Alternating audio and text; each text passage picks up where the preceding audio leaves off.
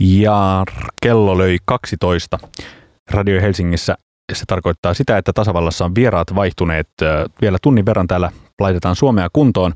Ja nyt täällä toisella tunnilla, jolla meillä useimmiten on vieras, tällä kertaa meillä on asiantuntijavieras. Erkka Railo, tervetuloa. Kiitoksia, mukava tulla.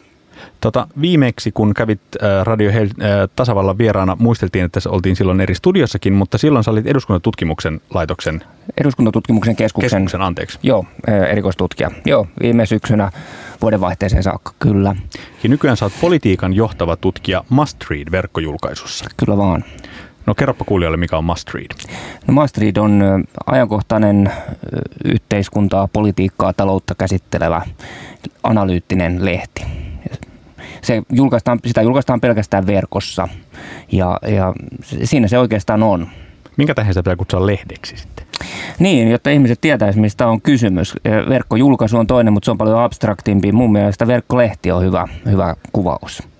No sä jatkat siellä siis tämän politi- politiikan kentän analysointia. Joo.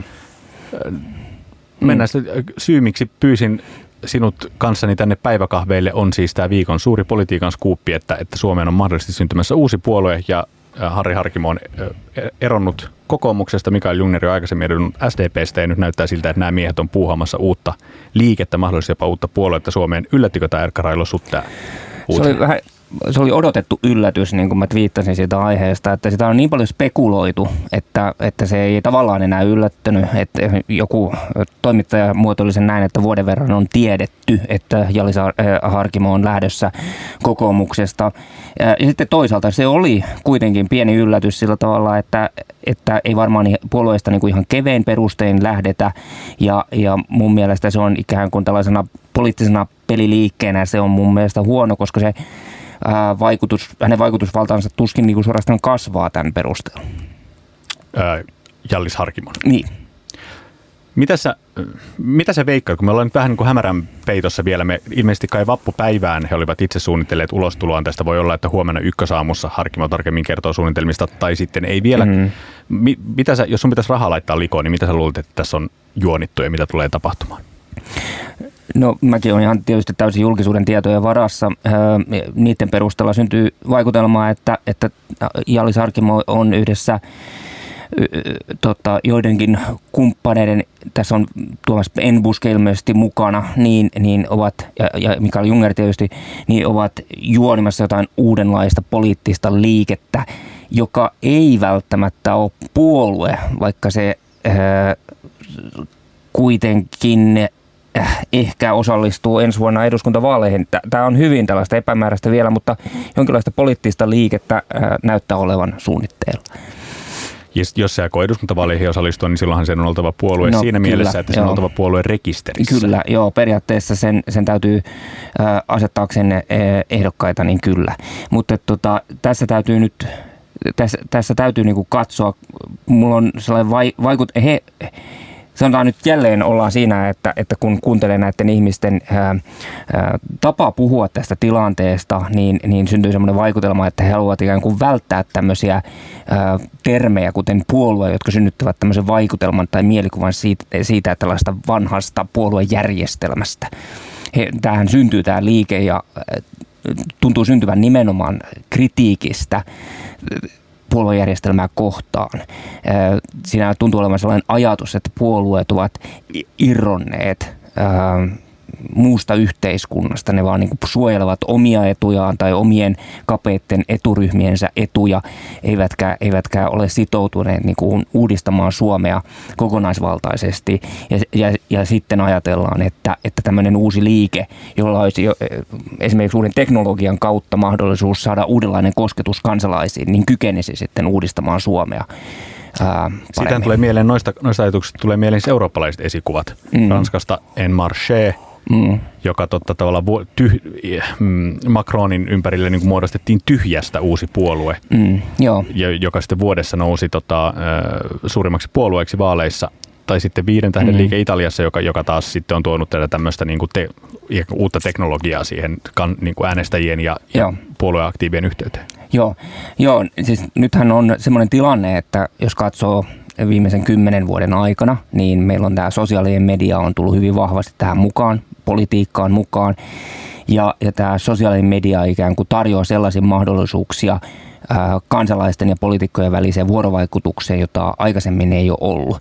Ja just tämä viiden tähden liike esimerkiksi Italiassa on, on käyttänyt tätä hyväkseen ja, ja Suomessakin me nähdään se, että sellaiset poliitikot, jotka kykenevät, Jussi halla on esimerkiksi tästä erittäin hyvä esimerkki, jotka, jotka pelkästään niin kuin bloginsa kautta kykenevät mobilisoimaan ihmisiä äänestämään itseään.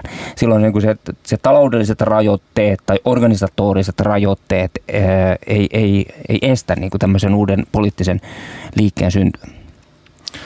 Mä ajattelin, että mä luen, siteraan lyhyesti tässä tämmöistä julkista Facebook-päivitystä – jonka itse asiassa kirjoitti nykyisen työnantajan niin Miltonin äh, kollega sieltä, mutta sen ei ole syytän siteeraamiseen, vaan tämä toi mun mielestä mielenkiintoisen näkökulman tähän äh, Harkimon ulostuloon. Jussi Kekkonen kirjoittaa näin. Populistilla on kahdet kasvot. Joskus se verhoutuu työttömän sekä herroihin pettyneen duunarimiehen asuun ja pelottelee kaiken kansainvälisyyden mukanaan toimilla kiroilla. Toisena hetkenä populisti on sliipattu markkinaliberaali, joka tarjoilee puhdasoppis, äh, puhdasoppisuudesta ja ehdottomuudesta viehättyneille äänestäjille mukama sälykkäitä ja näppäriä vastauksia asioihin, jotka ovat todellisuudessa pirullisia ongelmia tai demokratian olennaisesti kuuluvia kompromisseja. Lopputulos on kuitenkin aina sama. Populisti hajottaa ja seko, sekoittaa, ei rakenna ja tee yhteistyötä, nostaa itsensä tikunnokkaan eikä porukkaa, tuhoaa enemmän kuin saa aikaan. Silti mediassa populistin saama hu- huomio on taattu. Hänhän on raikas tuulahdus vanhoja valtarakenteita vastaan, siksi populisti saa vallan vahtikoirista helposti ystävän valitettavasti. Ja Kekkonen toki itse on kokoomustaustainen. Mitä sä Erkka Raila ajattelet tästä analyysistä? No mä itse asiassa ajattelin, näin toin jo aikaisemmin ja ajattelin, että se on erittäin tarkkasilmainen analyysi tästä tilanteesta, että Suomessakin on tämmöistä talousoikeisto, sanotaan sitä nyt vaikka sitä talousoikeistolaista populismia ää, myös, jossa ajatellaan jotenkin niin, että, että no sanotaan kärjistetään todellisuutta sillä tavalla, että ajatellaan, että Suomen yhteiskunta, talous, politiikka on tämmöisten etujärjestöjen kahlitsemaa ja että, että olisi olemassa jonkinlaisia yksinkertaisia ja helppoja ratkaisuja ää, uudistaa suomalaista yhteiskuntaa esimerkiksi ää, jotenkin purkamalla tällaiset etujärjestöt. Työmarkkinajärjestöt tyypillisesti niin kuin mainitaan tässä yhteydessä ja, ja, ja se on, siinä on se on, se on pop, sellaista populismia, jo, jossa tarjotaan niin kuin yksinkertaisia ratkaisuja vaikeisiin ongelmiin, just niin kuin oikeastaan Justi Kekkonen tuossa sanoi. Tuolla Twitterin puolella, kun kerroimme, että sä oot tulossa tänne tästä teemasta keskustelemaan, niin Jani Turku kommentoi näin. Harkimon poliittisesta yhteistyökyvystä on tullut, yhteistyökyvystä on tullut viime aikoina mieleen Toni Halme. Mennään isolla rytinällä politiikkaan, mutta turhaudutaan, ettei mikään muutu muulla kuin kovalla työllä. Mm, juuri näin. Tässä on, tässä on semmoinen... Äh, ongelma, että ihmisillä ehkä syntyy politiikasta pikkusen niin kuin väärä kuva sitä varten, että politiikka on, vaatii pitkäjänteistä työtä, jossa täytyy niin kuin sovittaa omia näkemyksiä muiden näkemyksiin, etsiä kompromisseja. Ja jos siinä kokee, että, että, ähm, jos kokee, että semmoiset kompromissit on itse asiassa äh, tappioita tai epäonnistumisia, niin voi tulla semmoinen olo, että, että politiikka että politiikassa ikään kuin ei saa mitään aikaan tai suorastaan laajemmin, että politiikka on rikki ja sen seurauksena sitten tekee sitten esimerkiksi tämä, niin kuin Halis Harkimon tapauksessa sitten päättää sitten erota, erota puolueesta. Semmoinen vähän niin kuin vastakkainen tai romanttisempi kuva politiikasta on sitten tämä Anni Sinnemäen todistus silloin, kun hän oli siirtymässä eduskunnasta tänne tota, Helsingin kaupungille, niin Sinnemäki kirjoitti jossain julkisessa Facebook-postauksessaan, kun se oli, että, että hän on kokenut, että politiikka on sellaista niin kuin vuosikausia hierotaan pilkkua ja pientä mm, kompromissia mm, mm. ja täytyy olla sietää, olla staminaa sietää sitä, koska se palkinto on se, että sitten niin kuin kerran kerran monessa vuodessa niin kuin yhdellä hetkellä yhtäkkiä maailma muuttuukin paljon. Mm-hmm. Että tavallaan mm-hmm. niillä, sillä niin kuin semmoisella hitaalla, pienellä kompromissien hiomisella, niin se lopulta kuitenkin mm-hmm. sitä aina johtaa semmoisiin niin kuin semmoisiin äh, jyrähdyksiin. Niin, pieniin muutoksiin. Siis politiikalle on myös ominaista se, että siinä vaikutetaan niin kulisseissa pikkuhiljaa. Siis sillä tavalla, että tehdään siellä komiteoissa tai, tai tällaisessa työryhmissä tehdään ää, työtä, jossa niitä sovitellaan niitä mielipiteitä yhteen. Ja, ja usein niin kuin tämmöisen julkisuuden kautta tehtävä tällainen näyttävä operaatioon johtaa vaan siihen, että ne mielipiteet ikään kuin lukittuu. Että sitten niistä asioista tulee herkästi niin kuin kunniakysymyksiä, joissa on vaikea tai mahdoton antaa periksi. Ja se on ikään kuin vie, vie hapen siltä tod- politiikalta ja politiikan kompromisseilta. Tähän on ihan pakko lisätä myös, myös se, että, että se puhe siitä, että ikään kuin että politiikka on rikki ja siellä ei saada niin kuin tuloksia aikaiseksi, niin on niin kuin vähintään niin kuin yksisilmäinen näkemys. Politiikkaan siinä mielessä, että jos katsoo, että kuinka paljon Suomessa on saatu kuitenkin politiikassa aikaiseksi, niin, niin sehän on valtavasti. Ja Suomen demokratia voi millä tahansa mittarilla niin kuin erittäin hyvin, katsotaanpa sitä sitten historiallisesta perspektiivistä tai globaalista perspektiivistä, että, että semmoinen ääretön tyytymättömyys, joka välillä tuntuu niin kuin vellovan tämän politiikan ympärillä, niin tuntuu välillä vähän epäoikeudenmukaiselta sitä varten, että todellisuudessahan meillä menee aika, aika hyvin. Saterkarailo on esittänyt, että, että tavallaan tuohon liittyen, että, että jos on sitä mieltä, että poliittinen päätöksenteko tai poliittinen keskustelu on tällä hetkellä kaoottista, niin itse niin. asiassa niin. nyt teiltä ihan hyvää aikaa, että sä oot osoittanut mm. Suomen poliittisesta historiasta vaiheita, joissa niin. se on ollut niin. paljon kaoottisempaa. Joo, joo. Siis kyllähän nyt jos ajattelee, että millaista, millaista politiikkaa Suomessa on tehty esimerkiksi, mm, no sanotaan näin, että toisen maailmansodan jälkeisellä ajalla niin, niin 50-60-luvuilla ja 70-luvulla, niin, niin suomalainen politiikka oli paljon pahemmin rikki kuin nyt. Ja silti siihen aikaan tietysti kyettiin tekemään monia tärkeitä ja isoja päätöksiä ja siihen oli sitten taas silloin se syy, että Suomen talous kasvoi niin reippaasti. Nyt me ollaan semmoisessa tilanteessa, jossa Suomen talouskasvu on ollut kymmenen vuoden ajan aika hidasta ja anemista ja, ja sitten suoraan sanottuna meillä on tällä hetkellä semmoinen tilanne, että, että meillä on hirveän vähän varoja ylipäätään niin kuin, meillä on vähän resursseja kehittää julkista taloutta sitä varten, että meidän täytyy maksaa aika isot eläkkeet ja meidän täytyy maksaa aika iso ö, julkinen terveydenhuolto. Ja toihan ei siis suorastaan tule helpottumaan lähivuosina. Ei, ja siellä julkinen terveydenhuolto, joka hoitaa näitä ö, suuria ikäluokkia, jotka ovat juuri lähteneet eläkkeelle. Ja tämä ei ole, niinku, tämä ei ole nyt niinku mikään moite. Mä en halua mitään tästä sutu, sukupolvisotaa tässä, tässä näin. Mun vanhempani kuuluu suuren ikäluokkaan ja varmaan hekin on ansainnut julkisen terveydenhuollon ja eläkkeen. Mutta niinku tosiasia nyt vaan on se, että, että tällä hetkellä niinku julkisen talouden liikkumavara on hirveän pieni ja siitä seurauksena oikeastaan, että politiikka on nyt nollasummapeliä, että uusia etuuksia ei pystytä luomaan, ja jos jotain luodaan, niin se täytyy ottaa joltain pois. Ja se selittää jo pitkälti niin kuin sen, että minkä takia tämä politiikka tällä hetkellä vaikuttaa semmoiselta jähmeältä nyt vähintään. Niin, nollasummapeliin ja suurten reformien tekeminen on paljon vähemmän palkitsevaa kuin... Joo, melkein mahdotonta se on toki, toki niin kuin suurten reformien, että sitten siitä tuleekin sitä politiikasta sellaista pientä näpertämistä vuodesta toiseen. No mitä mä kysyin tuossa panelistiltakin edellisellä tunnilla, niin kysytäänpä nyt sitten Erkka Railu sinultakin, että, että mitä sä veikkaat, miten tuommoiselle uudelle puolueelle kävisi? Jos nyt kuvitellaan, että tässä käy suunnilleen niin kuin me nyt valistuneet arvaukset osuvat oikeaan, että tuota Mikael Jungnerin ja Jalli Sarkimon ympäriltä niin muodostuu tämmöinen puoluerekisteriin nouseva liikkeen niminen puolue, joka oli sitten ehdolla tulevissa eduskuntavaaleissa, niin kuinka monta kansanedustajaa se voisi saada läpi? Tämä on hirveän hankala kysymys. Tässä on nyt julkisuudessa nähnyt sellaisia arvioita, joissa on ajateltu, että tämä ei, ei kanna niin kuin yhtään mihinkään. Et, ja me, mun mielestä me eletään sillä tavalla mielenkiintoista aikaa länsimaissa, että, että periaatteessa, jos käyttää esimerkiksi näitä uusia viestintävälineitä hyväkseen ja kykenee ikään kuin löytämään sen kansalaisten semmoisen tyytymättömyyden tähän poliittiseen järjestelmään ja muihin puolueisiin, niin kyllä, kyllä siellä on jonkun verran tilaa synnyttää tämmöinen u- uusi liike. Ei se niin kuin mahdotonta ole, mutta on se kyllä vaikeaa. Että se on omitu, ehkä hiukan omituinen tilanne, jos ajattelee ideologisesti tätä tilannetta.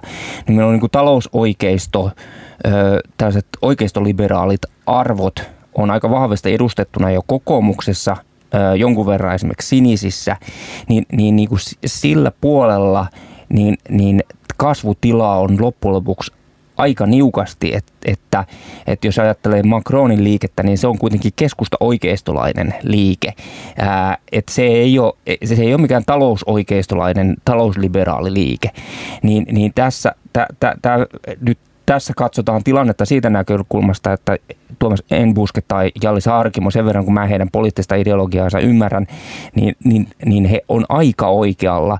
Ja se, sitä, äh, siellä niin kuin sitä ideologista liikkumavaraa mä veikkaan, että sitä voi olla vähän niukalti. Niin, että se tavalla, että eikö uuden, uuden liikkeen kannattaisi vedota juuri liikkuviin äänestäjiin? Joo, tietysti kannattaisi. Ja nyt, nyt tietysti tulevissa vaaleissa tulee olemaan semmoinen tilanne, että meillä on ää, siniset on, on aika anteeksi, talousliberaali liike, tällainen aika oikeistolainen oikeistoliberaali liike, tarkoitan siis taloudellisesti oikeistolainen liike tai puolue. Ja, ja jos ajatellaan sitten niin, että, että he on ikään kuin käyttänyt tämän poliittisen ää, tota, pääomansa niin kuin tähän irtautumiseen perussuomalaisista, niin voi olla, että siellä on ikään kuin seuraavissa vaaleissa aika paljon porukkaa, joka hakee itselleen uutta poliittista, ää, poliittista kotia. Eli sieltä voisi niin kuin ajatella, että seuraavissa vaaleissa on, on tällaisia liikkuvia äänestäjiä aika paljon, jotka etsii itselleen uutta, uutta tota puoluetta, mitä äänestää. Et sen saa katsoa, että mihin, minne, anteeksi, että mihin, mitä, mitä he keksii tehdä. Et, että Mä en haluaisi niinku kauheasti, mä en haluaisi niinku hirveästi synkistellä sitä ää, tai heti alussa niinku tuomita, että tästä ei tule mitään tästä, tästä uudesta nyt ää, liikkeestä. Mutta he, heitäpä nyt joku numero kuitenkin. Kaksi, yksi kansanedustaja, kaksi, kolme.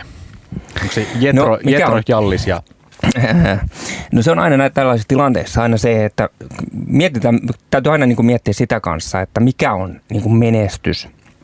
Millä tavalla sitä mitataan, että mihin, missä, raja, missä kohtaa menee niin kuin se tilanne, että, että tämä voidaan arvioida, että tämä on menestynyt ja mikä taas on niin kuin epäonnistuminen.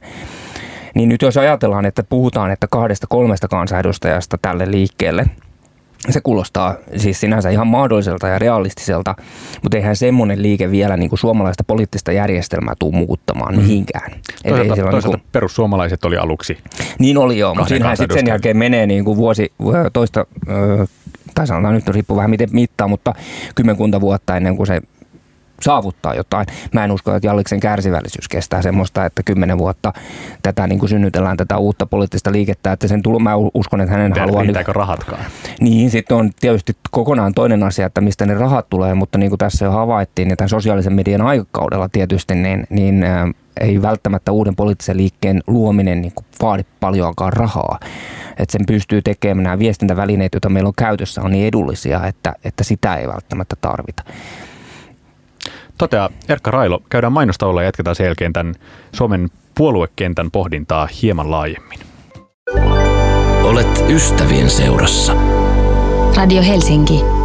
Ystävien seurassa pistetään Suomea kuntoon. Täällä on käynnissä tasavalta Ville Blofield kanssanne ja meillä on täällä vieraana ö, politiikan johtava tutkija Must Readista, nykyisin Erkka Railo, politiikan ö, entinen ö, eduskuntatutkimuksen keskuksen johtaja ja nykyinen siis politiikan johtava tutkija korjataan tähän, että en ollut eduskuntatutkimuksen keskuksen johtaja, Ai, vaan johtaja. Anteeksi, Ei, niin Markku Jokisipilä on ollut johtaja. Erinomaista. Ja muuten tehdään toinenkin termitarkennus, tai siis asiatarkennus. Tuolla kuulija muistutti, me puhuttiin siitä, että, että millä tavalla täytyy olla puolue, jotta hmm. voi edus, ö, tota, osallistua eduskuntavaaleihin, niin kuulija toteaa, että valitsijayhdistys tai niiden yhteislista riittää, ei siis tarvita mitään juridista puoluetta välttämättä mutta kuitenkin valitsijayhdistys on, on tota, muodostettava ja siihen kerättävä nämä kannatuskortit, jos mieli eduskuntavaaleihin osallistua. Hyvä, että on valppaat kuulijat. Erkka Railo, kun, kun nyt tätä mietitään, että, että mitä Jallis Harkimo ja, ja Mikael Junner ja kaverit ehkä tässä suunnittelevat, niin sehän ö, ehkä jopa niin kuin, ehkä aatteellisesti ja sitten niin kuin ehkä laajuudeltaankin niin kuulostaa aika paljon nuorsuomalaisilta ja tarkoitan mm. nyt noita 90-luvun nuorsuomalaisia. Joo. Se oli semmoinen kahden kansanedustajan – puolue mm, yhden joo. vaalikauden ajan vuodesta 94 vuoteen 99. Joo. Mm. Kyllä vaan. Ja joo, Risto ei Penttilä ja Jukka Tarkka oli, olivat neljän vuoden ajan tota, eduskunnassa. Kyllä. Mikäs tämän erottaa tuosta nuorisoomalaisesta projektista? No nythän me ei tiedetä tästä nyt liikkeestä vielä kovin paljon, niin että on mut, vaikea sanoa ihan tarkkaan, mutta, mutta siis tämä nuorisoomalainen puolue 90-luvulla oli sillä tavalla hyvin samankuuloinen, tai siis sanotaan niin päin, että nyt liike on hyvin samankuuloinen kuin se nuorisoomalainen puolue oli 1990-luvulla siinä mielessä, että sekin oli tämmöinen, se oli tämmöinen oikeistoliberaali puolue, joka syntyi pettymyksestä olemassa oleviin puolueisiin ja pettymyksestä politiikkaan, jonka nähtiin viedeen Suomen suureen lamaa 1990-luvun alussa. Ja nyt meillä on vähän ehkä samantyyppinen asetelma, että on oltu pitkään tämmöisessä taloustaantumassa ja, ja ollaan oltu niin kuin pettyneitä siihen, että ei, ei niin sanotut perinteiset puolueet eivät saa reformeja aikaiseksi ja, ja sitten syntyy tämmöinen nyt liike, joka sitten, joka sitten ehkä väittää korjaavansa tämän, nämä ongelmat. Mihinkä se nuorisomalainen liike silloin 98, 99 hiipui? Miksi, se, miksi tota, se ei, sille ei käynyt perussuomalaisia, että se ei kasvanut siitä kahden kansanedustajan puolueesta uudeksi vanhaksi puolueeksi? Öö, no se, se, se, mikä sillä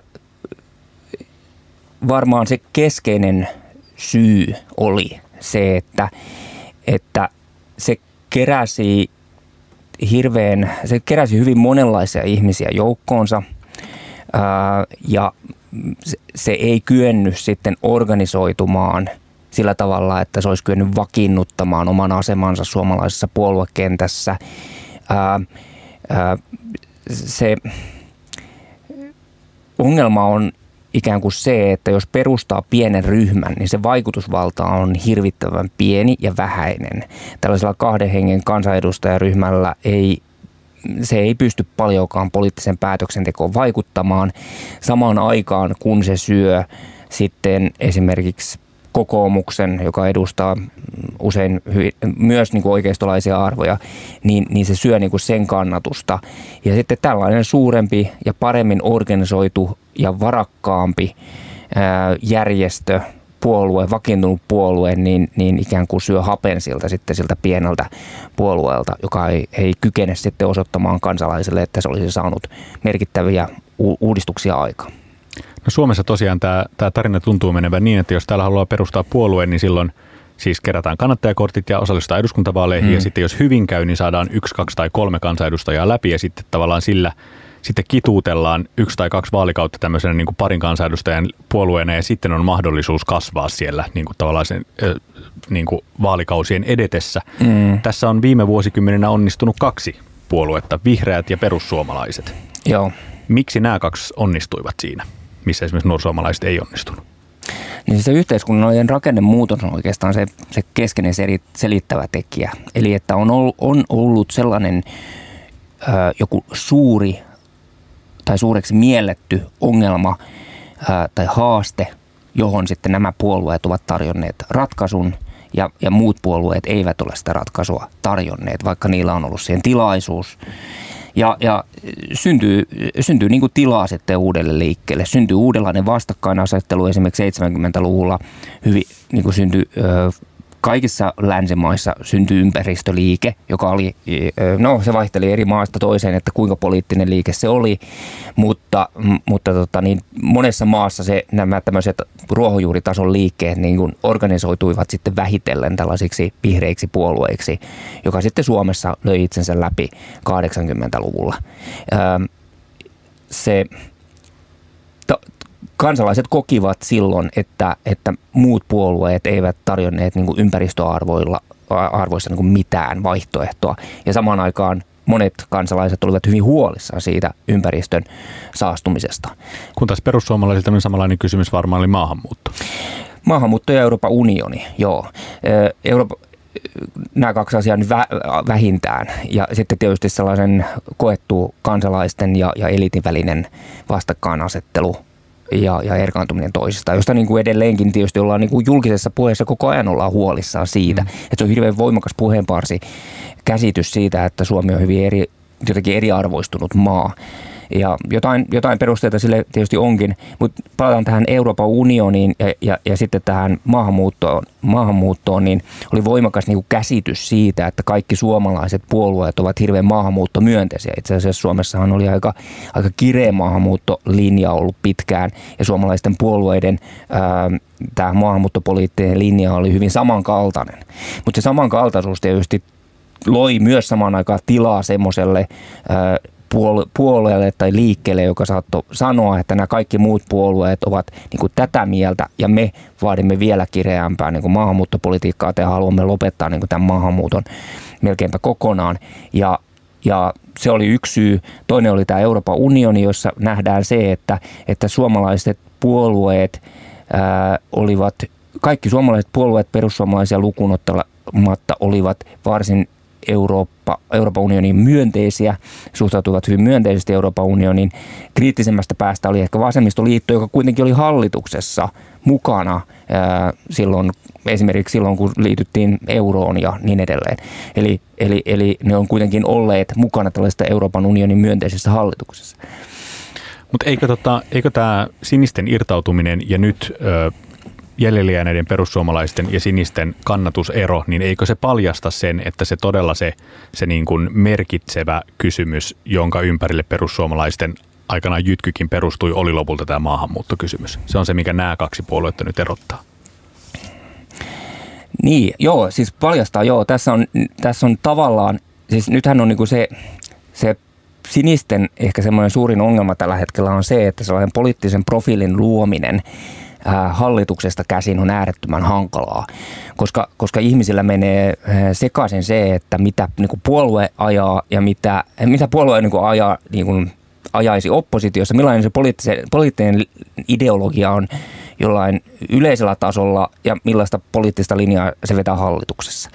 Ja se, se, silloin on niin kuin vaikea kirkastaa sitä omaa politiikkaansa kansalaisille. Ja, ja mä epäilen, että tämä on yksi tärkeä syy siihen, että mitä varten sinisten kannatus on niin heikko. Jokaisella, jos kärjistää asioita, niin voidaan ajatella, että jokaisella puolueella on yksi semmoinen keskeinen asia, keskeinen ongelma tai haaste, johon ne tarjoaa selkeää vastausta. Ja mun on helppo luetella kaikista suomalaisista puolueista, että mikä on niin kuin se keskeinen ongelma, johon ne tarjoaa vasta- vastauksen paitsi sinisistä. Se on, se on niin kuin tällä hetkelläkään mä en pystyisi niin kuin sanomaan suoraan, että mikä on se on, yhteiskunnan ongelma, johon niin kuin siniset tarjoaa vastauksen. Meillä on siis eduskunnassa nyt tämän perussuomalaisten ja sinisten niin kuin erkaantumisen jälkeen yhdeksän puoluetta. Puolueen rekisterissä on kai 17 tai 18 puoluetta Suomessa. Sinne viimeisimpänä, olikohan se nyt viimeinen, joka sinne nousi puolueen rekisteriin, oli feministinen puolue, liberaalipuolue myös samoihin aikoihin. Tota, olisiko feminis, onko femin, näetkö, että kun me puhuttiin tästä, että tavallaan vihre, vihreille onnistuneen suureksi puolueeksi kasvamisen niin kuin, tavallaan ytimessä täytyy olla joku yksi kysymys, joka resonoi jonkun mm-hmm. äänestäjäjoukon Joo. kanssa ja vihreät ja perussuomalaiset on löytänyt tällaisen. Voisiko mm-hmm. feminismi olla tässä ajassa semmoinen kysymys? Joo, ei se nyt ihan mahdotonta ole. Et täytyy olla sopiva joukko ihmisiä, jotka kokee, että tämä on juuri se asia, jota minä haluan suomalaisessa yhteiskunnassa korjata. Tämä on se asia, jonka perusteella minä teen äänestyspäätökseni. Ja kyllä mä voin ajatella, että nyt kun ollaan keskusteltu siitä, tai ollaan julkisessa, julkisuudessa on keskusteltu siitä, että MeToo-kampanjasta esimerkiksi ja feminismistä, niin voin, voin hyvin kuvitella, että osa ihmisistä kokee, että nimenomaan sukupuolten tasa-arvo voisi olla juuri se asia, jonka, jonka takia teen tällaisen äänestyspäätöksen. Siihen täytyy kuitenkin lisätä se, että se mikä suomalaisessa puoluejärjestelmässä ja valijärjestelmässä on öö, ikään kuin syö happea näiltä uusilta liikkeeltä on se, että meillä on tällainen aika vahvasti henkilöpainotteinen vaalijärjestelmä käytössä, mikä tarkoittaa sitä, että puolueet voi kerätä öö, aika kirjavan joukon öö, erilaisia henkilöitä omille listoilleen, mistä seuraa sitten se, että, että ihmiset saattaa löytää niin kuin puolueen vaalilistalta itseään lähellä olevan ihmisen, ideologisesti lähellä olevan ihmisen, vaikka he eivät olisi ikään kuin sen puolueen kanssa samaa mieltä kaikista asioista.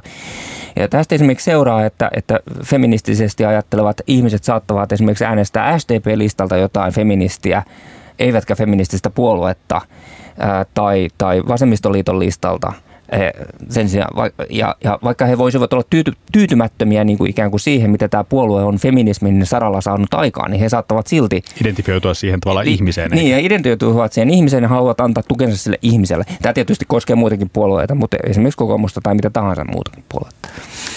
No Erkka Raila, kun tässä on nyt vahvasti kuitenkin ilmassa, ja, ja siis molemmat sekä Mikael Jungner että Jalli Sarkimo on ihan julkisesti blogeissaan niin viime viikkoina kirjoittaneetkin tästä niin kuin, kuin politiikan ja puolueiden uudistustarpeesta. Ja, ja jo sillä, että puhutaan liikkeestä eikä puolueesta, niin varmaan vihjataan sitä, että, että jollain tavalla uuden tyyppistä toimijaa tässä oltaisiin luomassa, niin, niin mitä, sä, mitä sä politiikan asiantuntijana ajattelet, että minkälainen, minkälaisia elementtejä tulisi olla tämmöisessä tämän ajan puolueessa? Mi, mi, mitä sen niin kuin, te pitäisi tehdä toisin kuin nämä perinteiset puolueet on toimijoina tai rakenteina olleet?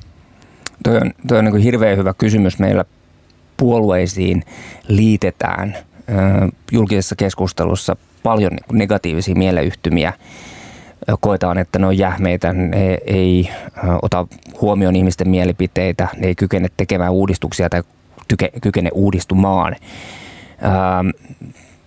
Se, se, mikä mun mielestä puolueella on suuri haaste ja suuri mahdollisuus, on periaatteessa se, että puolueiden pitäisi kyetä ähm, ottamaan nämä uudet viestintäkanavat niin kuin paremmin haltuun, että sosiaalisessa mediassa tai tai ö, esimerkiksi joidenkin applikaatioiden avulla kyettäisiin herättämään saman kontaktia niin kuin kansalaisiin enemmän.